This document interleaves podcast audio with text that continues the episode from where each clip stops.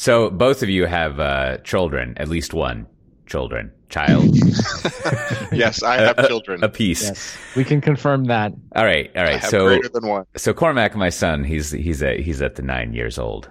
I, I often wonder, as I'm sure many podcast people do, if if when he's older he'll listen to this. Now now I I uh, make myself feel good, I guess, because no one really wants to know that anyone that they that is listening to their podcast in the future and reacting to it and judging them based on it, right? Just the current listeners in your community, the people who have selected to listen to you, not not these other people who are not nerding out in whatever content you're doing. Oh, man, that's, You know what I'm a saying? big fear. But- oh yeah, the, the, some, somewhere somebody's going to get like you know the the AI uh, uh, art the automatic um, translation of, of our podcast, and then just provide a transcript to my family. Like, Oh, here's boy. 197 episodes, Uh-huh. and here's the time in episode 37 where he talked about you, and here's the time in episode 63. Which, Oh, man. it's like oh, it. 'cause That that, would way be- they don't even have be to listen. Oh, That that's would- That'd be perfect. terrible. That I'm would, all that in would- on this. That would be amazing. Roko's basilisk of podcasting. Oh, oh yeah. But isn't this what we all want? I just want like a vanity version of like show me all the times I was mentioned about anything, yes. and then and then and then play it to me, give it to me, right? Yeah, that's what I want to a- hear. That's totally what we all Podcast want. Google alert. Yeah. Yeah. just everything. Like if my name was mentioned, that's all I care about. The ultimate narcissism. Like, Well- only the parts that involve me. Well, my so my my thinking there is that my grandfather also had a box full of tapes. You know, he was he was one of these uh, you know, in in the best possible ways, one of these greatest generation types. He was a navigator, you know, in B-17s bombing German ball bearing factories and as you would at the time with onions and whatnot. And uh, you know, so he was constantly in the 60s, right? Yeah, in the 60s. That's right. That's right. Hippies. yeah. he was he was bombing Paisley print factories. Uh, so you know he he was always working on a memoir, and I think he even had one in in a desk. I wonder where that. My mom probably has it in like her Indiana Jones lockers of our existence. But he had lots of tape recordings of stuff, and you know I've never really listened to them, so probably no one will listen to these. But that's not the the question that I had. The question I had. So Cormac, nine years old and basically he is at one of these phases in his life where he can can never be uh, satiated. He just could eat constantly, just nonstop. And so, so my question to you, and and of course, and let me let me ask the question and then and then give some color commentary. Is what what do I need to stock up on so that I don't as as we did tonight, I had to go get some groceries. I realized before he went to bed, and we're in the we're in the Albert Heijn there, and I'm like, ah, you should find yourself a snack. And of course, you know, I have to go through the uh, the genuflection of like, it can't be a chocolate croissant, it can't be a piece of pie. Basically, like you can't get a dessert as your snack mm-hmm. because I, I know you're hungry, and I don't want to say you know it's it's like 8:45 p.m. and no, you can't eat anything, so you got to eat.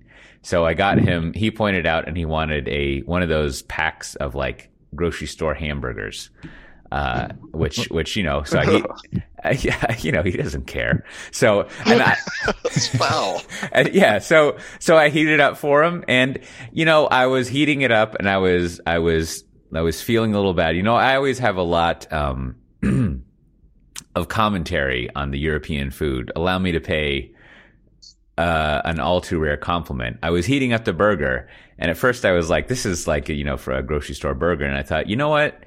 It's really hard here in the Netherlands to buy food that is like bad. Like it's probably fine, right? Like it's good quality, it'll be good. But anyways, my question is like, so I need to start. We need to start stocking the pantry with just like stuff, like you know, kind of like when you do go to like a, uh, a a seal show at the zoo and they're just like constantly throwing fish at them.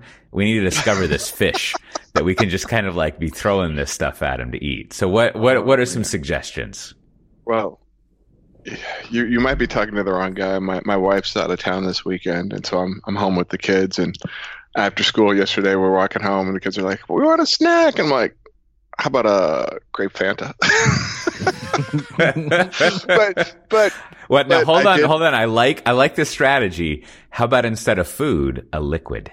Right? No, So no, that- they were like, "Oh, it's it's hot. We're tired from walking. Uh, you know, we were walking home from school. And like, you know, like, all right, I'll get a coffee. You guys can have, uh, you know." And they're like, "We want, you know, I don't know, kombucha or something." I'm like, seriously, you know, it was like eight bucks for each one. And I was like, nah, how about something cheaper? And then they come back with the grape Fantas. And I'm like, whatever. You know, at least they were small. In my defense, um, you know, and then but but I followed it up with a healthy snack of uh, apples and uh, peanut butter. My kids Mm. eat that. oh, I tried uh, to I- introduce the concept of carrots and peanut butter to the kids, and they thought it was Yeah? disgusting. Uh, well, apples work a little better. Uh, we- so yeah, usually a lot of uh, carrots, uh, celery, apple, Mhm. uh, red peppers, aka capsicum, as they call it here. Capsicum. Um, yeah, uh, try, we try to have a lot of like pre-cut vegetables and fruit. Well, you know, you don't cut your apples in advance. Mhm. Um, but then the kids like start grabbing all the stuff that they're supposed to be having at school. Um, yeah. you know, my- I do a little raid on the pantry. Like I'm not going to put a Yeah. lock on that. That that would be weird. yeah, but they they they'll find like the the least healthy thing that you have, and they're like, oh, you know, these like fruit squeezes. You know, my Yeah. Yeah. my, my oldest like he he he chooses not to eat fruits and vegetables uh, when he doesn't have to, and so he'll eat these like fruit squeezes that are it's baby food, man. yeah. You know, you know, let me, let So- me, I, I'm a, I'm a big believer in the, if now, now by believer, I mean, it's not really put into practice as I will explain, but, but the, you know, like, like if, if I am tired of, of something being eaten in the house, why does it keep appearing in the house? Like, exactly. like it should not Yeah. be, be in the house because it, it will be eaten. But Yes. somehow, somehow it still shows up. But then, but then I don't want to be the no fun person who's just like there's no not any fun food. It's just that. But I, I have my my my recent discovery is uh, the parent is the one who says no. That's pretty much what uh, what the parent does. But Brandon, do you have any Well, any hot tips? Let me just offer up. Yeah, I was going to say, um, as most things, uh, the answer to most things on the show, uh, the answer is Costco. That is your answer. And uh, the way that we handle this Matt is, Ray and uh, I are fucked then. yeah, the Costco bakery section, fantastic. Mm. This is uh, we uh, usually get in the mornings because we started this a while ago. My son ate, you know, something that he could make on his own when he was much younger. I basically get these danishes, and uh, I I find that my son is in the morning. It is if like it, maybe it's just biology. He just it's almost like overnight. It seems like he's growing like seven inches, and he gets up in the morning and he's extremely hungry. And so it's just important to have as much food as humanly possible Uh-huh. uh, in our arm's reach. So I find that we use a lot of the Costco pastries, which honestly are very unhealthy, but it doesn't seem to matter for eight-year-old children. They just like they just need raw calories. Yeah, that's is- how I exactly. I rationalize it. And then of course, uh, you know, when you're at the Costco, if you just want to have like a lot of unhealthy but cheap stuff, right? Like we got the frozen pizzas, throw those in there when you need okay. it. Okay. There's uh, numerous uh, there's numerous packaged goods at Costco that you can then. What we do is we just set aside like whether they're healthy or not. We make some decision. This is going to be a snack, and we put it in a special bin. So it's like okay. Here are the snacks that you can Ah. have, right? When Yes. when you ask, it's like go pick one out. Um, so that way, we, that's how we control it. Now, some stuff really, sometimes really unhealthy stuff gets in there, and then we kind of back it out. We're like, it gets all eaten, and then we end up with snacks that like nobody wants in the bin. We're like, and, and they just sit there for a long time, and then the bad snacks, which are the good snacks, of course, show up Uh-huh. again. So Uh-huh. we're we're constantly in a battle, and then we, to Matt's earlier point, we do try to have, uh, especially for like the after school. My wife, uh, I know someone turned around this idea of like a veggie tray. Like if you just put out raw vegetables and you say Ah. that's all you can have, but it's just like ready to go. You just grab it out of the refrigerator and say, Uh-huh. okay, before dinner, this is all you can have. A few minutes of maybe everyone will be a little disappointed, but then it's like everyone just starts eating it. So it's carrots, broccoli, because they're just hungry, tomatoes, and my son likes. Uh, he will just eat like just raw tomatoes, like the little Oh, cherry tomatoes. That's He good. likes those. Oh. So, so it's like, that's really our goal is like vegetables, kind of like after school through dinner, and then but then we relent at like kind of like you know whatever Mm. snack time before night. It's that's usually pretty unhealthy, and and and also a breakfast. I don't think we've ever had. Very rarely do we have like a a uh, a healthy breakfast for my son. I Mm. think it's usually some form of sugared carbohydrate almost all the time. well, here, here's here's here's my summary then. All right, so so grape Fanta, good stand-in. It's quick, it's fine, it'll do the job. Wait, but wait. but small grape Fanta. We got that going, and then Uh, and then the other innovation I've heard here is a snack box. It's it's kind of Yes. like this. Uh, what would you call it? It's kind of like uh, you know, it's like this free zone. Anything in the snack box, just go for it. Now, it sounds like if I were to come to your house, Brandon, there I would find an unlimited supply of sunflower seeds in the snack box. That that would just be what would Funny be enough, there, there, there, that has been a. Uh, I think we did throw some of those out eventually, but that, that that was been a snack that's rotated out. Yes. yeah. see, yeah. see, so so we had the snack box, and my wife, you know, she just stopped buying, you know, quote unquote unhealthy stuff, and so Mm. you know, the snack box was full of you know nuts and seeds and vegetables and fruit or whatever, but my my 12 year old she just took it upon herself to like start baking and so now she's like i made a Oh. chocolate cake after school Oh, that is. Oh, my, is- my my son love has that. got my son is he's figured out a good hack there, which is I can have dessert if I first serve everyone else dessert. Like I'm doing them a favor oh that's, by like that's, giving them dessert, and you know, and and then I'll of course eat some because we're having dessert as a family. oh yeah Yeah. So here, here, the as far as the uh, to close this out, as far as the breakfast thing, every now and then, every few months, uh, I get the kids. This was easier back in Texas, uh, but I get them in a breakfast taco phase. And so at the moment, oh good stuff at the moment, oh, oh, oh, oh, and very, I'm very proud. My daughter has graduated from the roll up burrito style of a taco. And the, a couple days ago, she said, I want it, uh, I want it open. And she started eating tacos in a normal style. It's, it's very exciting. But, uh, but Cormac, he had three breakfast tacos this morning and I'm pretty sure he could have eaten two more. So I think that goodness that's a that's a good way to go. They have these here in the Netherlands. You can't really buy, as they would call it in your neck of the woods, Matt Ray, streaky bacon. Like I heard, you can go find it somewhere, but they sell these these little little bits of bacon, and I find that you can just cook those up really quick and then mix in some eggs and put it on a taco. And uh, we had some people uh, staying with us for a while, and they left some uh, Velveeta cheese like stuff. You put that on a breakfast taco, fantastic for a growing boy. But uh, all right, all right. Well, this is this is going to be an ongoing problem. Is uh, is throwing fish at the seals in the house as, as they grow bigger before, before Yes. they they, they But- eat but- us alive. but- but they learn tricks like baking chocolate cakes yeah, that, that is good. That is good. Fantastic trick. Yeah, Love yeah. So so I I quickly looked through some charts about some uh, some leaked Microsoft payment uh, areas. Now now uh, I think Brandon, maybe you had the strongest grasp of what's going on there. Explain to us what this leak is. Does this mean that they're going to need to sign up with like Equifax credit checks or something, or what? What's what's in this data set? Well, I don't know about that, but I guess this data set is uh, a leak of Microsoft's data by what I think most people call like salary band. And it looks like at Microsoft, based on what I see here, the salaries that I guess people listening to this podcast will most likely fall in start at number 59 and go to 66. Uh, and they've got the various uh, information around what you make. But I was commenting, so like you know, like a Gartner Magic Quadrant, of course, right? There's like one dot that is way up to the right. So this is somebody has a 66, and they are making, um, you know, almost looks like almost the the the maximum amount of money in this data set.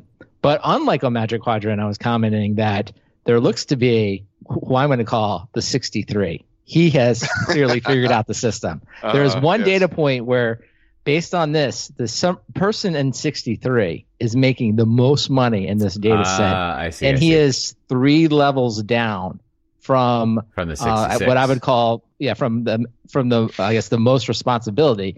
And so I was saying like instead of this being a uh, magic quadrant where you want to be you know up and to the right, you you kind of want to be in the vortex. You want to be up and to the left here. You want to have the maximum amount of pay, but have the lowest possible job title. Yeah. Therefore, minimizing your responsibility. So, whoever you are, number sixty-three, I raise my glass. I tip my hat to you. Well Did- done. Well played, sir, or uh, or uh, Ma'am? ma'am. Thank you. This this is probably the person who solved the Windows update problem. That being that it's just like really annoying, and they just they just Oh, programmed it's- it away. Who- Now, is it a one-time bonus? I mean, you know, or you know, it, it's just like like it, it's a consistent delivery, and they're like, this person has has solved one of our biggest problems. They're going places, and then it's kind of like Yes. they got they got some tenure. mm. but but they're they're fairly junior, so you don't want to you don't want to get uh, you know, Oh. promoted out of out of being able to make make the change that needs to happen. I see. This is this is a chart. So we're, I'm looking at a chart here, and it's got a bunch of uh, purple dots, and on the uh, what would you call that? A uh, an x-axis. It has it goes 59 to 66. Now, listen, as as as as if if if people pay attention closely to like my tricks, immediately you know that what I'm going to be thinking is what happened to 1 to 58. Who are those people? like that's what I want to know. Uh, well, but- but there's probably some numerical inflation here, right? so so you got you Nobody got wants to be a three. you got your x-axis of employee level and then your y-axis is called total compensation and it's a minimum of zero thankfully there are no purple dots at zero so that's good. And then it goes up to 400000 this is in us dollars i presume. So but that's total comp. So i wonder maybe they just got a really good grant or something and that's annual. So it does include stock bonuses. So actually these are pretty mid-level people right? Uh, instead of uh, getting huge Yeah, they do break it out. They give you a sense like you're obviously in uh, lower levels. Most of your compensation is base salary Yeah, with yeah, yeah. cash, and then as you go up, and and this is being the 66, they get more stock yes. and more, uh, and of course the base salary. But again, I think cash goal, bonus. uh, as we always say, it's uh, you know maybe the, the maybe the most important takeaway from all this other thing is uh, pay is rarely tied directly to your performance or your experience. It is Yes. often just tied to your ability to negotiate uh, and find. So like this person at level sixty three, to your earlier point, I would almost dip, almost guarantee that like he was able to negotiate some type of big signing bonus or just bigger grant. Right. Yeah, and for some reason Now- they decided to do that. Now th- Or this maybe is it came in through acquisition. right? Ooh, a lot good. of times with the golden handcuffs, true. they're going to Could be a retention thing, like a retention bonus, or just carrying Yeah. of a salary like that. well, good. well, maybe, maybe person- some, someone yeah. can find Magic sixty three for us. And, uh, we can we can we can we, we can throw the kidnapper uh, voice filter on them and, and do an interview with them to find out what their situation is, what what their uh, how what their comp looks like. But this this raises, I think, a uh, uh, is there such such a thing as a uh, helpful pedant? I, I or are all pedants unhelpful? I, I don't know what I that think is. they're helpful. There's a helpful helpful. pedantic moment. So salary bands. What what's what's going on here? What do I do about salary bands? Like, you know, I I uh I remember uh when I was first for some company, I was I it's it's always annoying this stuff because you never really are sure what it is you're supposed to talk about or not. And you know, I in in in one-on-one conversations like I even like whenever I'm talking with people about this stuff before they even ask I just instantly like tell them all the numbers for myself and people that I know. Because like I know that's what they want to know right? Like I talk to a lot of people who uh, want to be an analyst and they're asking me like what's that like and how do I do this? And the first conversation I have with them is like here's how much you should get paid. Here's what that's going to look like. Here's like numbers around everything. Cuz I mean really that's what they want to know is like how much money did you make and therefore how much money should I make instead of all this opaque bullshit. But anyways, so whenever I have talked, let me see if this is true. Not whenever, but many t- many times when I have talked, you know, to the HR people who are doing the hiring, they'll be all like, "Oh, this salary band for your geography and whatever." And like, you know, I'm a polite person, but in my mind I'm always like, I don't give a fuck about any of that. What I want you to do is give me the maximum amount of money that you can. So it doesn't matter where I like, like I was thinking, you know, living living in Texas, right? They always give you some shit about like if you're in Austin, then that's according to your geographic thing, whatever you should be paid this amount of money instead of that amount of money. And and in my mind, for the past couple of years, my I haven't had to use this for a while, but my rebuttal that I'll probably never use, but in my fantasy life is going to be like, does that mean that if like someone moves from San Francisco to Austin, you're going to reduce their pay? Like it's just like Right. that. I don't. I don't care. but so what? What do what do uh, what do we people do with these salary band things? What's up with that? What's y'all's advice? I, I think you just use it to make sure, like, you know, you are not being left behind. Mm. um, or, you know, uh, if you're feeling altruistic, you make sure that, uh, I mean, because this actually, the article, it wasn't a leak. It was, uh, and Microsoft employees, you know, self reported their income to each other so they could, you know, make sure that nobody was being underpaid. Because, because, you know, there is a lot of uh, pe- you're only going to get paid what you ask for, Mm. and so um, historically, uh, you know uh, women and minorities uh, have made less, and they need to know that they should be asking for more and demand it. And so Yeah. that's what this is for. Yeah. And- uh, so what you're telling me, I thought this medium.com was going to bring purity back to writing about things. And so this headline that it was a leak is not accurate. There was not a, someone didn't get hacked. That's, that's Uh, unfortunate. no, it says the. I'm never reading Medium again. I think the first paragraph. I mean, talk about burying the lead. Nearly 400 Microsoft employees are sharing their salaries with each other to better Ah. determine whether they're being. oh man, you put it all It's the way in leaked. the first sentence. oh man, yes. So not leaked. Um, they buried the lead in the first sentence.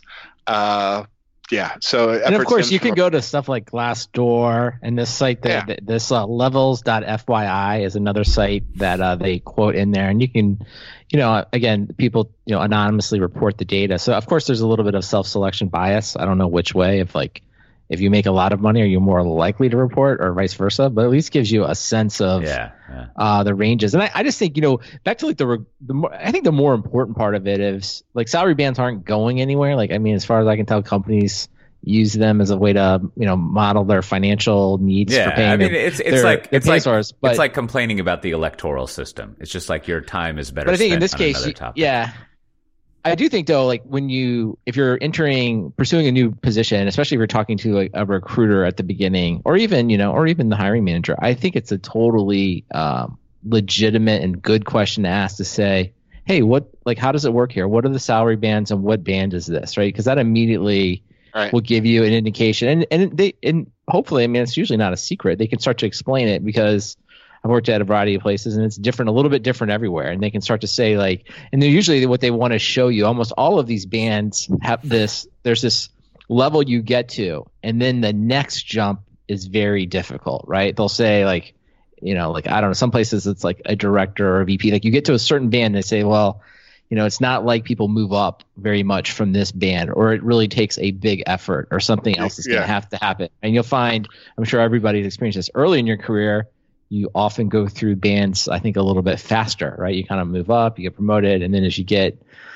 you know as you kind of get squeezed at the top a little bit i think the bands bounce can around kind to other companies. yeah or you just have to you have to understand that like there, there's going to be like some i don't know gaussian distribution that the hr team is trying to keep people under and they're like yeah we're, we're not going to have like you know we're not going to be top heavy and and, and that's just something that i think hr compensation analysts like if you hire one that's like going to be the first thing they do is they plot everything out and they're like oh this is this is way too top heavy we got to get you know we got to get rid of They're it. like, That's- who is this 63? yeah, yeah, 63. Like, yeah, when this report came out, someone would be like, and then that will mess up uh, because they always they always want everyone to be at like the 50 percentile of every band, right? They're trying to keep it. So there'll be some like, we either got to promote this guy or you know we gotta like we gotta hire some other people, but we gotta keep them at the lower end of the salary band. Otherwise, the HR uh, graph will come and get us, and we'll be in Well, big trouble.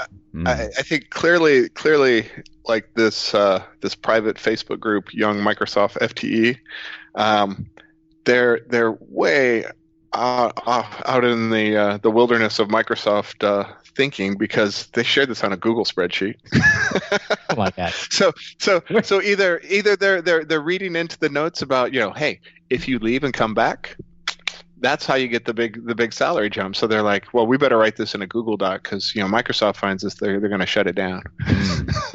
That is that is a good that is I mean I mean it is uh you know maybe as as the thing I find frustrating as as the last bit here uh, about this topic is it, uh it's it's sort of like information asymmetry right? Where where like one party in an economic exchange like knows all of the information and uh, the other party like doesn't really know jack shit and Yeah. uh, so it's pretty easy to uh, exploit that situation.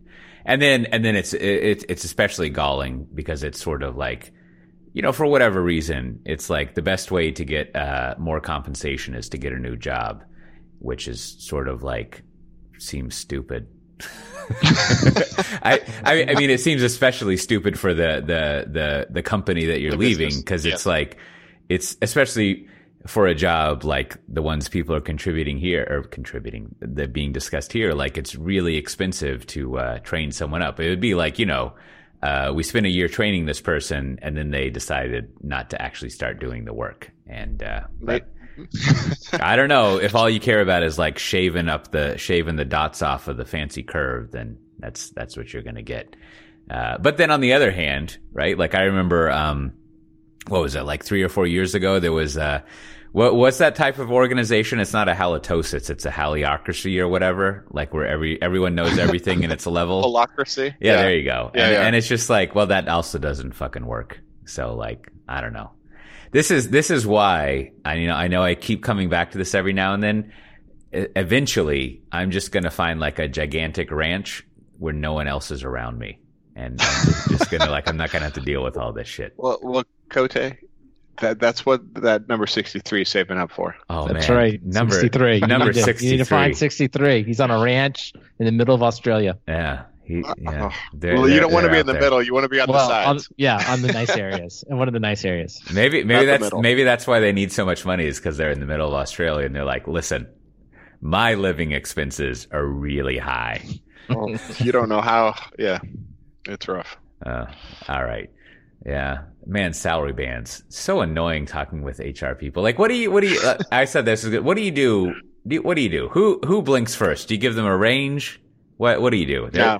Like how do how do, how do y'all la- play it? Last time, Yeah. yeah, last time I talked to a recruiter, I told them my salary range, and that call ended really fast Mm. because Because I was like, I, I, you know, you're not moving me unless you move me, right? So, yeah, it's uh, it's pretty rough.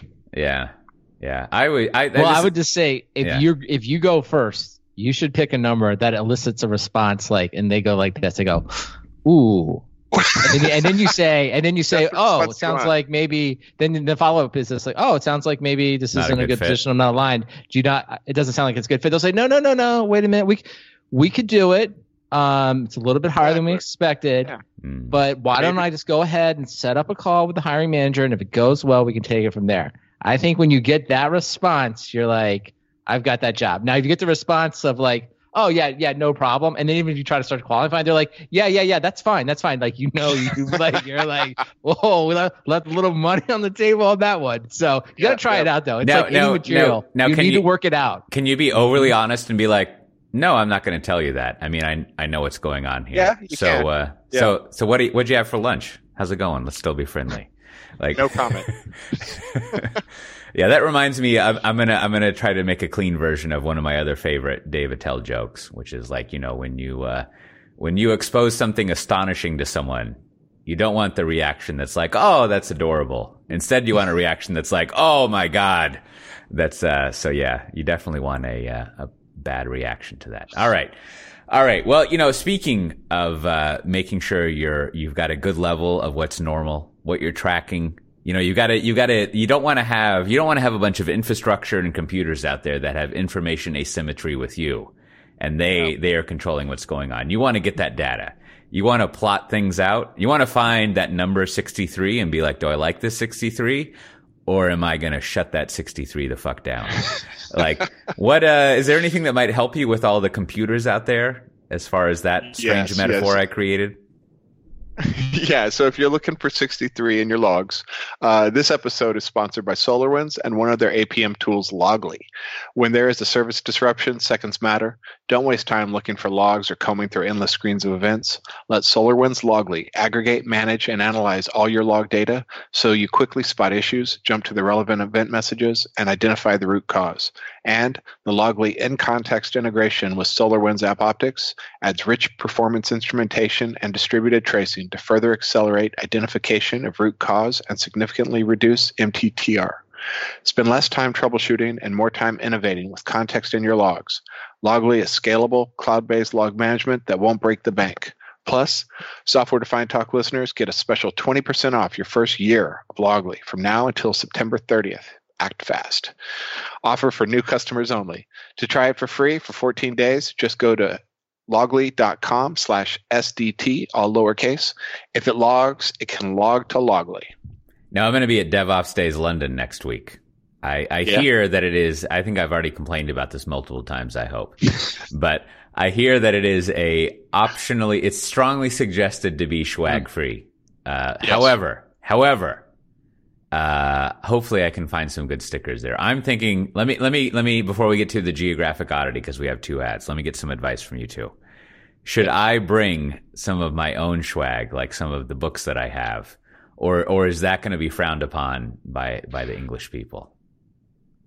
Uh, well, you're not going to be like giving out, you know, hundreds of books probably, unless, uh, no, no. yeah. So I, I mean, mean, I are would say, books really swag? I mean, they're really just they, really what they really. you, you know those those little robots you could wind up and they would their arms would go in and out. I'm doing it right now and you can't see it. Like, and and, We'll and there turn would on be your this camera.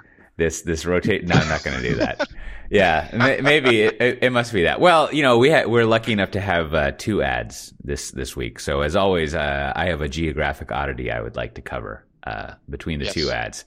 Now, my geographic oddity this weekend. Now, on my one of my other podcasts, Pivotal Conversations, which I, I haven't done some original programming, so to speak, on there re- uh, recently. Have been some guest episodes. Oftentimes, my co-host Richard Seroter lives in Seattle, and I like to uh, do the old person thing and talk about the weather, see what's going on up there. Wearing a jacket, we got any windbreaker recommendations, uh, things like that. So I got a weather thing. This time of year in Amsterdam, and I say this as if I know what I'm talking about. I've only lived a year here, but it's that time of year that doesn't occur in Texas. We don't have this in Texas, which is the sun will be out great, feels warm to be in the sun, and then you'll walk into the shade and it's almost bone chilling cold. So you have this geographic oddity of like if you're it's not seeing Texas the way it is, is you're in the sun and you're gonna die in 30 seconds if you don't go into the shade. Right? So you go to the shade because it's not that it's cold, it's that you will keep living to stand in the shade. Whereas here, it's like, ah, if I'm in the sun, I got to take off this jacket because it's warm. And then I go walk into the, the shade and now I'm going to freeze my ass off because it's so cold. And, uh, I, I mean, I mean, you must have grown up with this, Brandon, up there in New England, right? Was this a phenomena that you would have this time of year? I don't know. I mean, it sounds like just the regular weather to me. I can't. I can't say. I can't say that. I, I would say maybe this is maybe you spent just a little too much time in Texas, where it is just it just goes from deathly hot to pretty comfortable. That's it. There's really only two degrees here. So the rest of the world does basically have like, oh, it's hot. Oh, it's it's nice, and then oh, it's a little cold, and then you'll have those days where it's like it's all three at once, but it just never happens Yeah. in Texas. Well, It's that only- would- that there's would- only two options. That would be a, a true Texan sentiment is the way it is in the rest of the world is truly the geographic oddity. of course, of course. Uh, well, you know, know. You know, you know, if if if you were really cold and uh, you were wearing you were wearing some sort of like uh, some sort of pants wear that was not not covering you up sufficiently, and you were like, "Listen, I'm going to go stand in the shade because I need to go look up something on the internet, and I'm tired of all these people like knowing exactly where I am in the shade, in the heat. You know, if I'm in Amsterdam or Texas." Is, is there some sort of thing you might use, uh, Brandon, that could protect yourself? Absolutely. Got a brand new sponsor.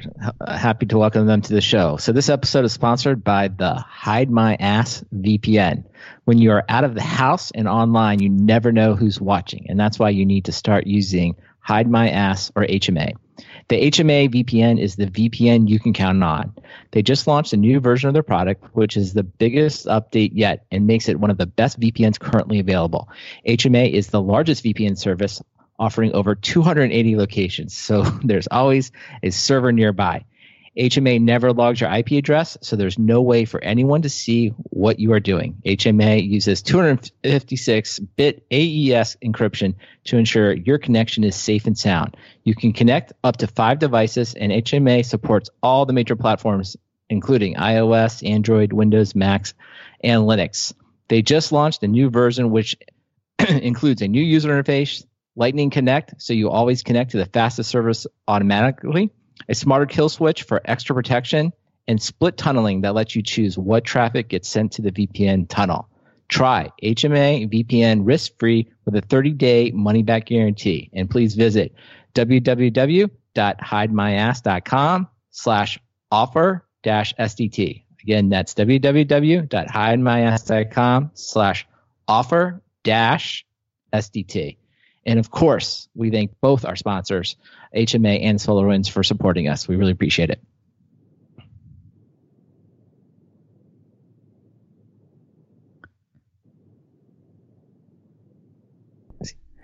So I, I love I, lo- I love I love a great VPN. That's that's good stuff. I, I I always have plenty of them hanging out. Uh, so we, I think we got three topics we could go over. One, uh, I, I, I read the Ars Technica review of what's new in iOS. I turned on dark mode. I think I think the topic there is dark mode. Is that a thing? It's like I, I and now also also like I, I you know there's a lot of like uh, funding and IPOs going on. One of our favorite topics.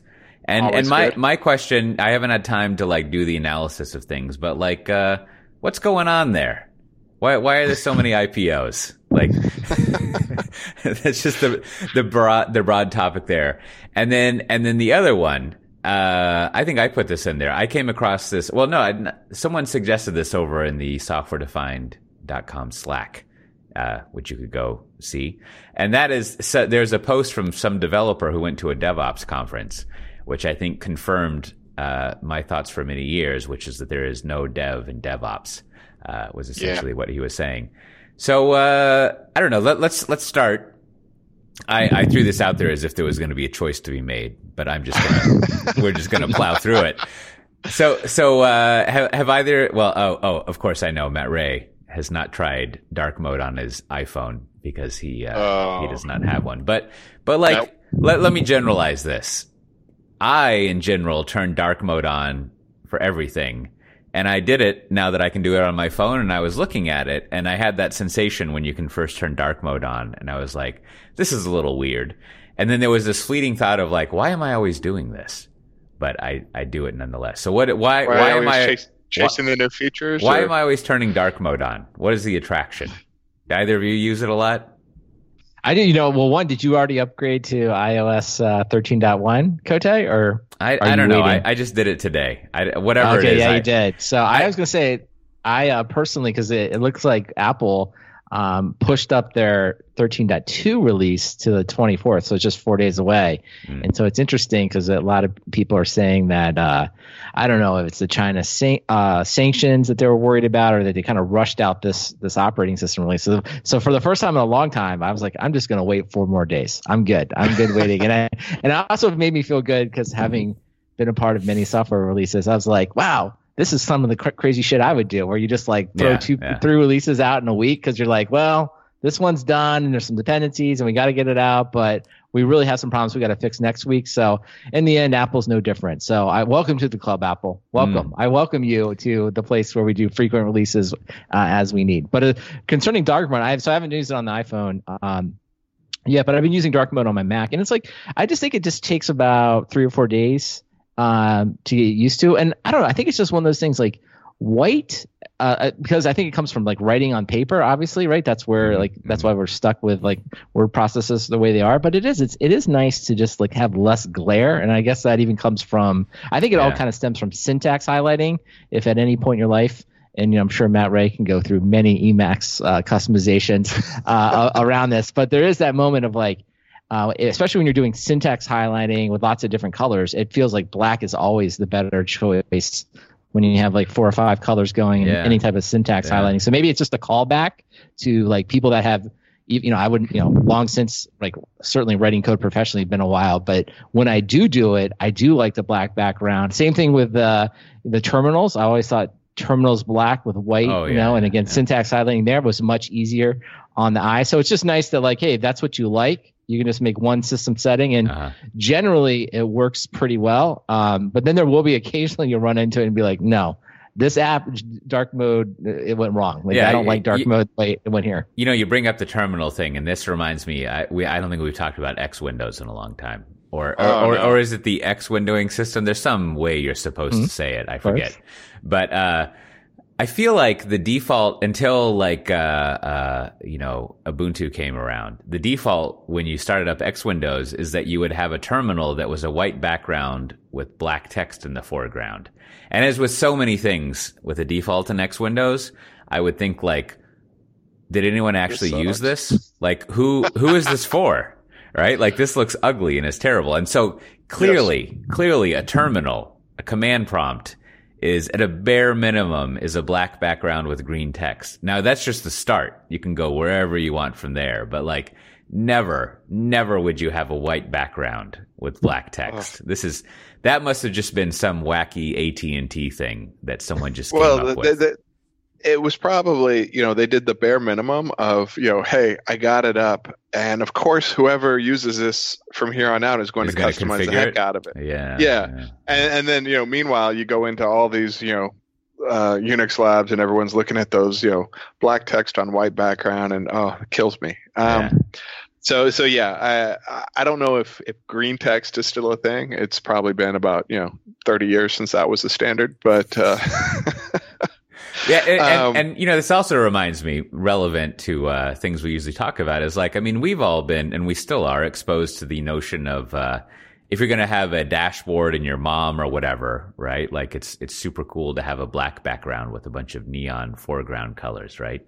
And uh, I don't know, I feel like that's like maybe one of the things that if you're working in system administration or observability or whatever we're supposed to call it nowadays, that like, you know, maybe when you turn 30, you're supposed to, you instantly like start making fun of black backgrounds on things. Like it's not supposed to be cool anymore. but like that seems to be like a trend that you have to have dark mode in uh, your your baseline operation stuff, and and then you you graduate to you know I don't know histograms or something instead. But it seems like in the managing your servers, a black background very popular. Oh, I know what you do. You make it. You have a gray background, like you kind of Ooh. like That's right. Split the Lighten difference. up a little But I knew though on the mobile devices though there does seem to be some. You know, I guess we can debate how much that battery life though. Just it's a little Mm. bit less battery life, um, or saves some battery by you know using the darker colors or I guess the absence of colors in some cases. So that that seems to make sense. And and of course on a mobile device it is the nice.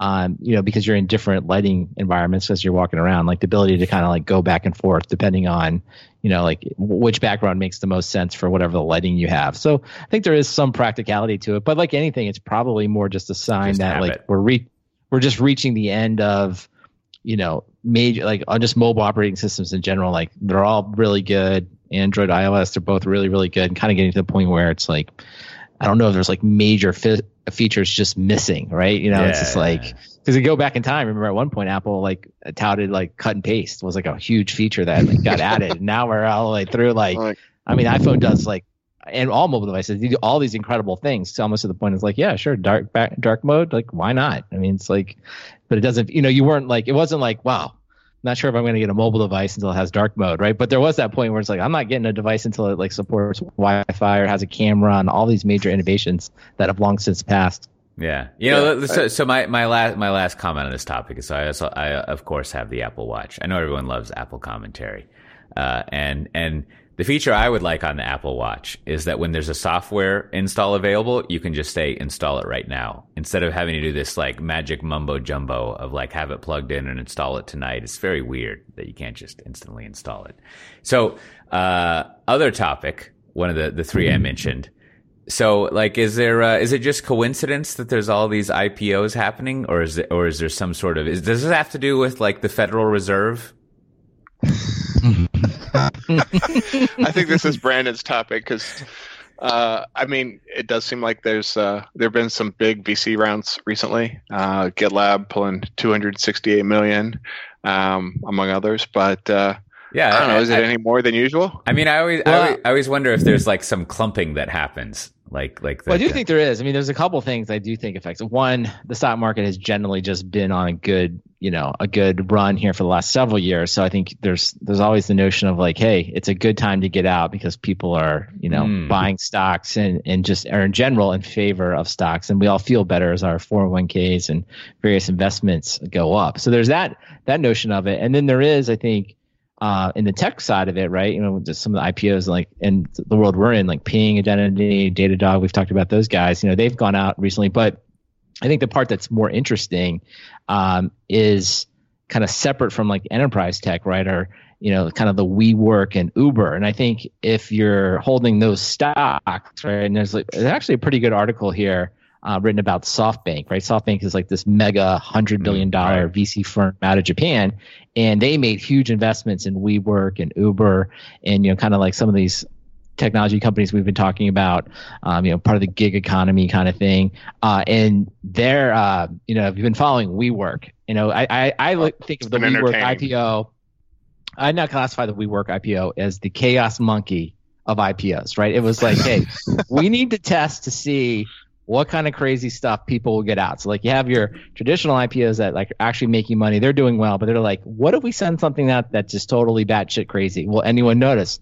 And to much surprise, yeah. I will say people have noticed, and you have to give uh, Professor Scott Galloway, I think, a lot of credit. Not always, you know, sometimes I agree, sometimes I don't, but like he has been on this from the beginning, and he has called them out. And so last, you know, check was they they were going to be a forty six billion dollar company massive shenanigans, lack of you know uh, corporate governance. Just I mean, there's just so many reams of articles, you can go read any of them to go through it. So now they're all the way to down to, I think people say it's like a 10, 10 billion to five billion dollar company, but uh, that really leaves SoftBank holding the bag of like you know a massive write down right? This would be like something like 20 mm-hmm. 30 million dollars 20 30 billion dollars write down from their investment. And then of course they hold uber as well. So kind of back a long long way back to your answer here cote is that I think companies that have solid financials with solid businesses are taking this window to get out, get public, prove to the market they're going to do well. And these other like unicorns, as we talk about, I think are going to face significant resistance. Like if you're mm. like Airbnb is the next big one, and people think that it's going to do really well next year. But clearly, this soft, um, sorry, this WeWork IPO, and I'm not saying Airbnb and WeWork are equivalent, but it would give you some pause, right? I mean, the amount of uh, scrutiny I think Airbnb gets in the regulatory environment under like Uber have gone out, Lyft has gone out, it's going to be pretty high. So oh, yeah, that that, uh, that would be annoying so for Airbnb because they're both like real estate companies. Like I, I mean, yeah. in in a you know, in, huh, huh, yeah, man, that WeWork thing is fascinating. That's good stuff. What yeah. was what was that picture someone posted where there's the uh, that guy from that '70s show hanging out with them? Ashton, Ashton Kutcher. Kutcher. Yeah, yeah, yeah. There's a lot well, of weird stuff. Hmm? And the, the story about uh, the, you know having layoffs, and then um, right after they announce it, uh, the one of the guys from Run DMC comes out and mm. does a performance of Tricky, and they give tequila shots to everyone. It's like, what the? yeah, it's just yeah, it was incredible. So that article, there. it's that article. It was. I mean, that article was written in such a way like that feel. It felt like an Onion article. Like you're like, this isn't yes. true. And then you're like, no, this is a reputable publication that's actually done some reporting, and it's just, it's which, just amazing. Which, yeah, yeah, which ties it back to uh, you know the, the topic we, we started with. When you're when you're looking at those salary bands and you're one of these you know crazy unicorn startups, make sure you're you're getting salary, not stock. I thought you were going to talk yeah. about a basket full of snacks, but that's that's uh, uh, well, yeah. I'm sure they have lovely snacks at WeWork too. So, Probably so that, healthy. So then, so then, as mentioning uh, our, our our favorite, uh, you know, CrossFit enthusiast, Professor Scott Galloway. Let, let, no, let me, let you know, just, let's just imagine a heuristic you would use in your mind. How do you, how would you set yourself up as a pundit to call bullshit on companies like this and like kind of like not lose it? Right. So famously, famously, like Warren Buffett was like, I don't know. I don't, I don't understand the internet. This looks like bullshit. And then he like missed out on the internet and then put a bunch of money in IBM like 20 years later and all this kind of stuff. Right. And, and so like, so like you don't want to do that you don't want to be like, ah, I don't understand this, but you do, you know, it would be fun to be like, yeah, this, this, this company is obviously a bunch of bullshit, no matter what all these stories say. Like that would be cool. But like, you know, it's, it's dodgy. Like how, how, what would y'all do to make sure if you were going to be this kind of like calling bullshit pundit that you didn't like get it wrong? How would you figure that out? Well, the way he does it, you know, he's talked about it, so it's not it's certainly not revealing any secrets. Like his previous company, I remember what it's called. It's like G two, C something like that. Anyway, like they did a lot of intelligence. Uh, oh, like so the Gartner one. He, it was L two. Yeah, that got bought. So what he does, and he always talks about like where's where's you know where do his predictions come from? Right? It's like what they try to do is aggregate a lot of different data from different sources, looking at consumer data, you know. Um, I guess consumer trends as well as corporate trends and things like that. So once you kind of like start to get a broad sense of this data, then they kind of start to look at it and try to analyze it for some trends, some stuff that maybe people aren't really looking at. So in the case of WeWork, I think the place that like he clearly was very um, keen on looking at was, hey, I can just look at what does real estate cost? How much does a build it cost to buy a building? How much does it cost to just rent floor space, right? Because there's a lot of data available. Like what does it mm. cost? You know, corporate real estate is a very well understood, well priced out thing. So we could easily go down the street here and say like, how much would 3,000 square feet of office space cost, right? So I think what he figured out was like, wow, look at the spreads. The spread between what it costs to lease or buy this property versus what WeWork is then what they're doing is they're just leasing it back in a different way. And that spread goes from maybe, you know, a multiple that's like like a couple percentage points higher than 1x when it goes to like 10x 20x or 30x right he's able to say there's just no underlying financial market here right it just doesn't make any sense because yeah. I, I, think as he said at one point and this is part of his you know set piece diatribe he'll say something like you know if you took it at face value for what WeWork is leasing a floor in a building for is is more than the entire building itself is worth right? So when it gets to that level, you're just like, clearly this isn't.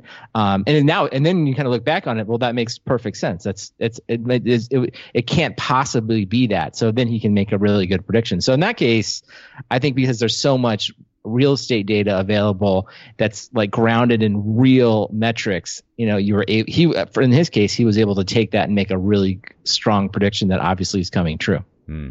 Yeah yeah you just sort of like check out the uh the money fundamentals see if it makes. Sense. But sense. I do think the ones the place where it doesn't work, right? And uh-huh. I think uh-huh. the two that come to mind off the top of the head would be Facebook and WhatsApp. I'm sorry, uh, Instagram and WhatsApp. Oh, widely, uh, I mean, Instagram was acquisition was uh, widely panned, right? People made endless fun of like a billion dollar photo company, and now you know estimates are that's worth probably 50 to 100 billion dollars and i think the place that there isn't is like you you just don't know like it's very hard to know if the app that you just purchased is going to get to a billion billion users and have this incredible uh, advertising model, right? So like, how do you like what data do you look at that? Because they're probably the things you're looking at would be like Flickr, and you'd be like, why would someone buy this? They can do it on Flickr. It's like no, because Flickr never got to this, you know, mammoth uh, uh, install base and it came up to it. So that that's a place where mm. you know and I think YouTube falls in the same category, right? What Google was widely panned for that, but I think you know YouTube's gone on to be really successful, depending on I guess how you think of that. But um, that's a place where I think those guys, you know, traditional financial metrics aren't necessarily going to help you, and you're probably wrong as much as you're right. It's right, and, and, and so so there. like like I follow the L2 blog because they're they're very entertaining, and every now and then yeah L2 they Thank have you. something yeah. interesting, and and like to that point, and this is neither on neither side of the whatever, but like the the main thing that the L2 people do is is they seem to track engagement. Like they use engagement as like a measurable thing. And maybe I don't have uh, access beyond their paywall. Maybe there's some more detailed stuff. But engagement, as far as I have understood over the years, is basically like if you click like or you share something or you write a comment, right? Like you respond to something.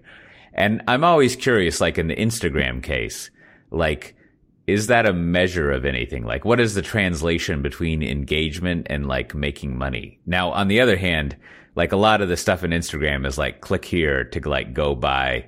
Man, the ads you get here in the Netherlands are are are, are funny or, good stuff.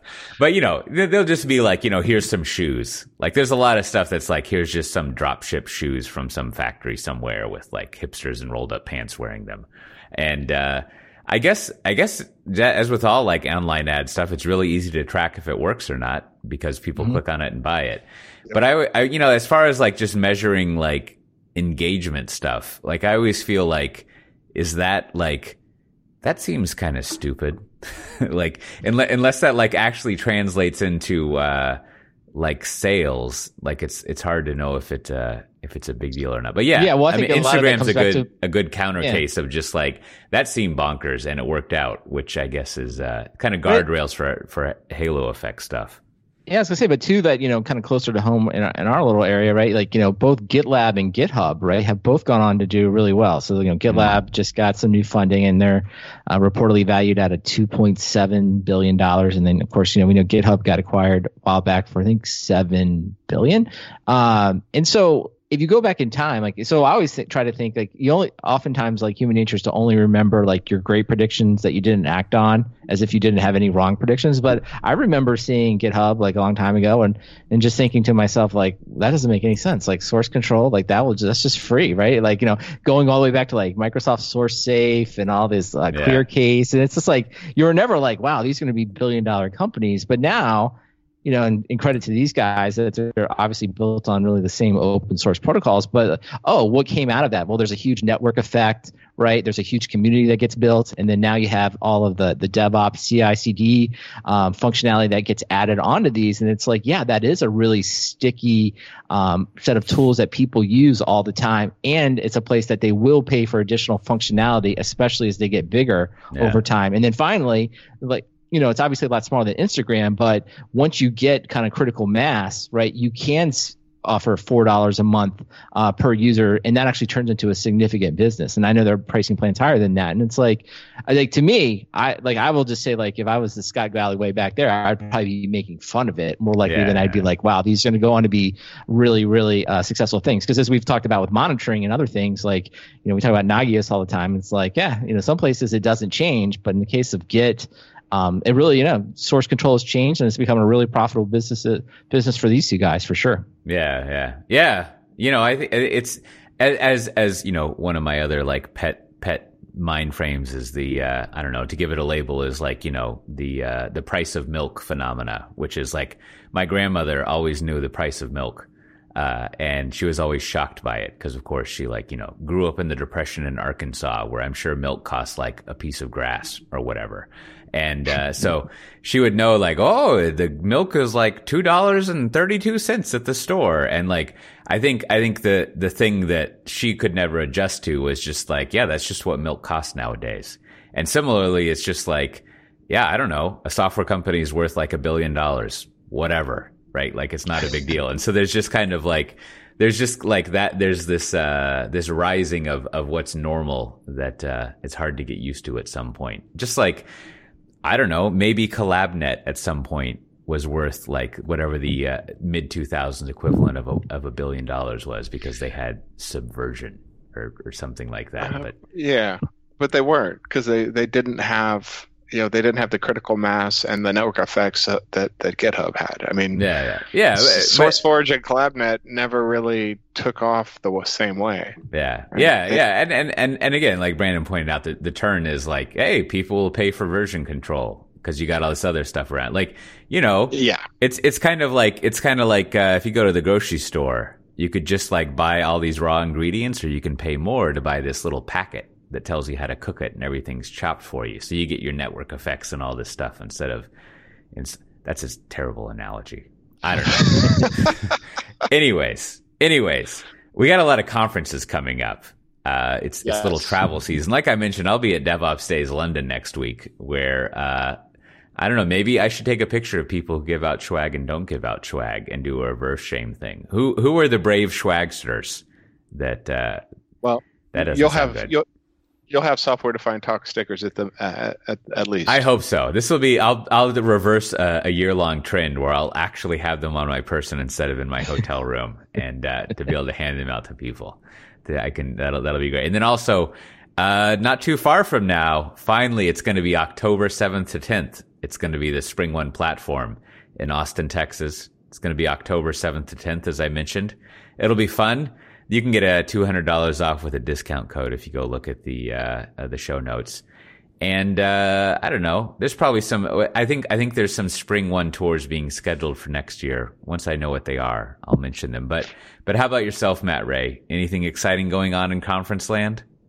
Oh yeah. So um, speaking of October finally being here, uh, October 9th and 10th, I will be in Singapore at Cloud Expo Asia, uh, hot off of uh, a vacation to the uh, the Outback, I will head up to Singapore, Cloud Expo Asia, giving a talk there about um, coded enterprise. You know. I, I, always like talking about that. And then uh, I'm on the wait list for EmacsConf. I don't, oh, don't want to spoil on. it. Oh, oh my gosh, that's unacceptable. Uh, oh, well, you know, I think they're still working on their agenda. Uh, you know, we don't hmm. need to pressure him, but I, uh. I'd like to talk. I, I got things I want to show you uh, about. Uh, yeah, Ray, you uh, send the word. You send the word when, when, when you are ready, and we will. Dude. I, I have, we have emails queued. We have oh, Twitter. Yeah. We have a Twitter army ready. We no. will. We will demand that you get. Do, do they not? Do they not like have an open slot because like Stallman won't be speaking anymore, and so it frees up some time for someone else to come in? Oh, Ooh, uh, yeah. I think uh, may, maybe I'll take his slot. Uh, Nah. um, I don't know. Uh, that's yeah. I don't know. May- Maybe they won't even have it. No, actually, I don't. I don't think he's that. He hasn't been involved with that in you know decades. Hmm. Um, but uh, yeah, yeah. So uh, still waiting to hear back from EmacsConf, and uh, we'll see how the rest of the, the calendar year sorts out. Haven't haven't locked a lot down yet. Mm. And then also uh, in November, there's the uh, Gartner Symposium slash IT Expo trademark sign in uh, Barcelona, and uh, that's November third to seventh. And if you email me or contact me, I have a discount code that'll get you 625 euros off, which is about five thousand dollars if I remember the current Whoa. exchange rate. Uh, and Oh. so uh, that's Oh. that is the largest. It's actually not five thousand dollars, just just in I was case. like, man, that wow, yeah. I didn't get paid in euros. Yeah, but uh, uh, you know, that's I think that's the largest discount code I've I've ever had my hands on. So someone should use it. And uh, as I recall, it's a terribly worded one. Do we do we have any uh, listener feedback or uh, or any administrivia this week, Brandon? We do. We got one thing. Uh, our friends over at KubeCon, they gave us a discount. So if you're going to KubeCon North America, which is November 18th through the 21st, you can use code. Oh, I'm gonna try to read this. Don't worry, it's in the show notes. KCN ASFT POD 19. You type all that in, you get 10% off, and you can go to KubeCon. And I last I, I'm sure there will be 10, 20,000 people there talking about containers. So Mm. everyone should go, I'm sure. And then we did get a little listener feedback. I sent some stickers to Byron from Birmingham, Alabama, and the internet tells me he went to Auburn, or I think he's affiliated with it. So I finally get to say War Eagle. I like it. I like it. That's all that really matters is that I get to say college phrases from random places. So thank you for Byron for uh, writing in. And if you would like to get a sticker, all you have to do is send your postal address to stickers at softwaredefinedtalk.com and I'll be happy to send you a sticker and we can pretty much send them anywhere in the world. So feel free to send me an email and I'd be happy to send you a sticker. Mm-hmm. And it's always fun to see what you do with your stickers. You should send in pictures, which we will enjoy. We I do. think, I think that's the only guarantee our enjoyment potentially might happen. So this week, uh, Matt Ray, what do you have to recommend? Uh, so so uh, my recommendation this week is uh, Aphex Twins website. Oh my Um, God. Oh, Jesus. oh, wha- wha- what? Um, afraid. Oh, jeez. Isn't this where they like make the music? They like con- they consciously make the music like non what is it like non lyrical and it's complicated. I don't know. I don't understand it. okay. Um, so, Like so they make Aphex- it they make it worse, but it makes it better. It's something like that. It's like a thing like that, right? You get, we ju- you just no. got to go back to the com- the comfort of warbirds. Warbirds. War Eagle. They're war War eagle. I Eagle. don't. E- I don't even know. it. That- Coté, that's Coté funny. alienating the Auburn fan base. That was that was Coté. Don't write in about that. No, War Eagle. yes. Now, now are they Yes. are they are they like a bald eagle or one of them Roman eagles? That's all like brown, like brown feathered on Um, they're brown. The they're brown, brown with uh, but they have the the silver or gray hair. And so what is that? I don't know what kind of eagle that is. Well, now we're now we messed it up. Now now we've gone. Now we've alienated all the Auburn fans, and now Matt Ray. it. And then and then I mean, while, while we're here, I mean, isn't isn't a red tide like you don't want to eat anything after a red tide? Like that uh, is that a good Crimson thing to like? Tide. wow, we're doing bad here. Okay. Crimson Tide is what you're thinking about. That's a whole different university. But the entire still- state of Alabama. Wait. We're, we're losing They the entire state of Alabama. They say War Eagles, but it's the Auburn Tigers. I don't get it. Well, that's a whole nother. I mean, that would go on. That would go on for a long time. That would be very complicated. So All right. Aphex Twin. All right, A- Aphex Twins website with uh, uh, the the reason I'm recommending it is uh, uh, all of his old like B sides and stuff are up, uh, and you can listen to them. Of course, you can buy them, um, but uh, that's that's what I wanted to get at. Like, you know, I, I've been a fan of his music for a long time, but uh, all the collected antiquities and cassette only releases are up there. and- antiquities. That's good. yeah, Uh huh. it's good stuff. Uh-huh. So that's my pick. So Brandon, when you're not uh, when you're not delivering your milk, what are things you would recommend? Well, um, well, now I feel like I gotta go back. Here, here's the 2001. So here's the Auburn thing. Since 2001, Auburn has presented an untethered eagle to fly over Jordan Hare Stadium prior to the start of football games. War Eagle 7, a golden eagle named Nova, along with Spirit, a bald eagle, performed the War Eagle flight before all Auburn home games at Jordan Hare Stadium. There you go. That's that's the deal.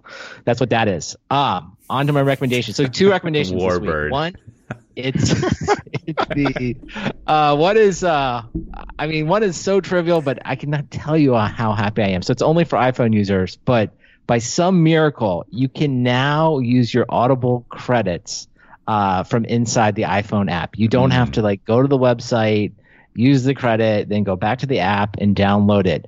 Um, and of course, this was because of uh, I'm sure it's had to do with you know Apple wanted to take a cut of the profits if they, you know, bought through the app. So it's just a miracle. So if you're an Audible iPhone user, you're like me. It's like it has finally happened. And then it reminded me because I was listening to Radio Lab this week. Radiolab had a great episode called "Tit for Tat," which dives into the prisoner's dilemma. Right? You know, like uh, how do how do you analyze that, and what's the best strategy if you're playing the Mhm. game Prisoner's Dilemma? And when I felt like uh, Amazon and Apple had kind of been in a prisoner's dilemma over this probably for a long period of time, because clearly it would have been great to have uh, iPhone apps. So that's a great episode if you're interested in that kind of stuff. Um, you know, there's a little bit of computer science kind of talk in there, and then uh, they reveal and now that'll be the tease for you. They reveal the best strategy for playing Prisoner's Oh. Dilemma if you are so interested. in. So so check out that episode, and then you can go buy some books on uh, Audible to listen to them. Yeah, that is, I haven't. I, I I was excited about that because buying a book on your phone is terrible, and inevitably, what would happen is like I would log into Audible on the website to buy it, and of course, you've got to combat the thing like, no, don't actually open the Amazon app. That's not what I want. Like, I, I wish there was some way of turning that off. But then you log in, I would I would try to do something. And then Audible would be in this weird state where it would be like, oh, your credit card doesn't work. So you need to go register this credit card over on Amazon.com. And then your Amazon app opens up. So then you got to go back over here. And it's just like, ah, fuck this shit. And, Yeah, and then you don't buy the book or you forget about Yeah. it. So yes, Yeah. th- those days are behind us. That's really nice. And then, and then I never really understood the prisoner's dilemma, what to do with that. It's like that, uh, it's like that Welsh chaos theory stuff, the Cynefin or whatever. It's just like, all right, well, this is a good model for like complex shit. And like, now I got to go like make some spaghetti. Like, what do I, what do I do with this? Right? Like, how do I, so that, that would I be gotta fun. go close some tickets. Yeah, that I'll would be reveal fun. that making spaghetti is not the best strategy to win the prisoner's dilemma. So I'll just, I'll, just I'll. I'll let you know. There's more to learn on that episode. That's So so not it- come up. It would be nice to know what to do with that. Is is all that I'm saying. When uh, you know what what I what I do with that way of thinking. Well, my recommendation. It's a, I, I I don't know. This is this is an operational recommendation. So I heard when I moved here that a lot of of uh, of Amsterdam people have more than one bike, and maybe they have a second bike that they kind of keep in another part of town, so that when they go there they can use that bike. And I I bought a cheap bike, so I've had this cheap shitty bike for a while, and then I got a nice bike that I use all the time. And I had this, so I got to take the kids to school by bus because it's a far way away, and uh, I miss riding my bike. So I was thinking like what I should do is I should take my second bike, my shitty bike, and I'll park it at their school. And maybe this is a this is a traveling bikesman thing. It's like so I'll take the bike. I mean, I'll take the bus with the kids down to the school. Then I bike back home, so I get to bike. And then when I got to pick them up, I'll bike to the school, and then I lock the bike up at the school, and we take the bus back. You see, I don't. You see how that goes? That that would be great. So I haven't been able to put this into effect. I think it would be a genius plan, so I recommend doing it. But I had forgotten that because my old bike was shitty and crappy, that if you pedal and it has the pedals where you push back on the pedals to brake, and so if you pedal for like maybe let's say five blocks, one of the pedals gets loose, and as happened to me the other day, the uh, the whole pedal shaft will just totally fall off the bike, and uh, then the bike is non-operational. So make sure that your your pedals are screwed nicely. And I think I think this happened about a year ago, and uh, I asked for some recommendations. I didn't even know what to call this thing, and someone uh, came up with a name for it. But get yourself a second bike so that you can strategically deploy it about the city instead of being your your your nice bike. Well, as always, this has been Software Defined Talk. If you want to get the show notes for this episode, there is no link to my second bike scheme, unlike links to the other recommendations you've heard and discounts and other things like that. And to our wonderful sponsors, SolarWinds and uh, Hide My Ass. Uh, so you can do that. But if you if you want to uh, get a load of those things, you can go to softwaredefinedtalk.com slash 197. Or if you want to see all the past episodes, you can just go to softwaredefinedtalk.com. You should join our Slack channel We got a little newsletter that goes out every time an episode's out there. All sorts of good stuff. But with that, we'll see everyone next time. Bye bye. Bye.